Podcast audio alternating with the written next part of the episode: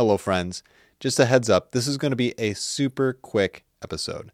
It is the end of the semester, which means I am just like swimming in, in grading. And it's a joy, but I really just wanted to take a quick moment and I wanted to share with you a couple of thoughts that have been on my mind, and I want to share them with you.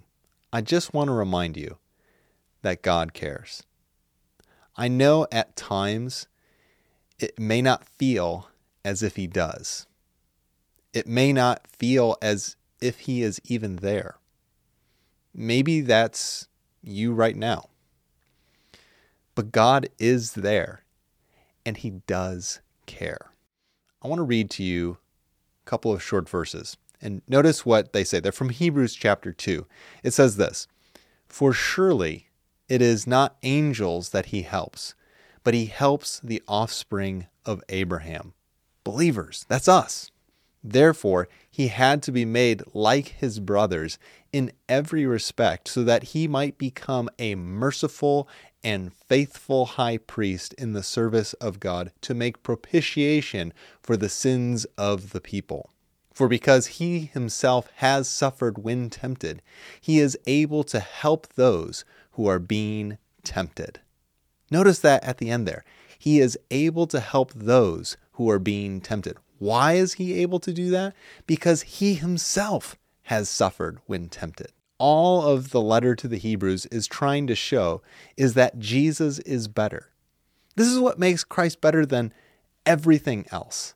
He's better than the angels. He's better than the law. He's better than the priests. He's better than everything. And here he's making this comparison of he is better than the angels. And the reason why is that he has taken on a human nature the same as ours.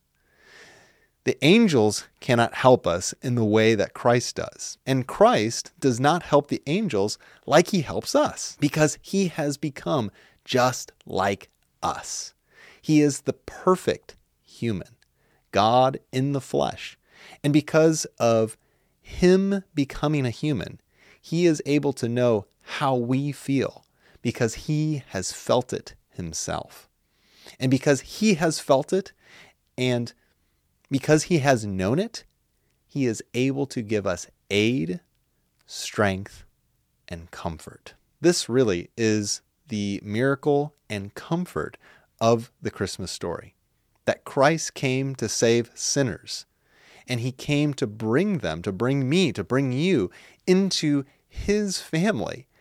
That he continues and that he continues to minister to us. He continues to help us. He doesn't merely just like save us and then kind of just wash his hands of us. Okay, done, moving on to the next group. That's not him. He loves to continue to minister. That's who our God is. Listen to these words from Jesus himself from Matthew 11:28. Come to me, all who labor and are heavy laden, and I will give you rest. Do you feel like one of those types of people, the one who labors, who's heavy laden? He knows you feel broken and burdened.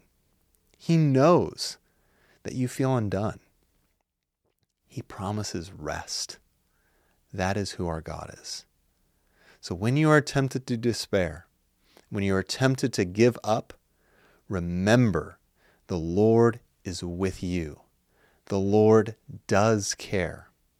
He promises to give you comfort in all that you need. He will not abandon you, nor will he forsake you. He became a human to meet our need, your need. And I just want to remind you that God cares so deeply for you.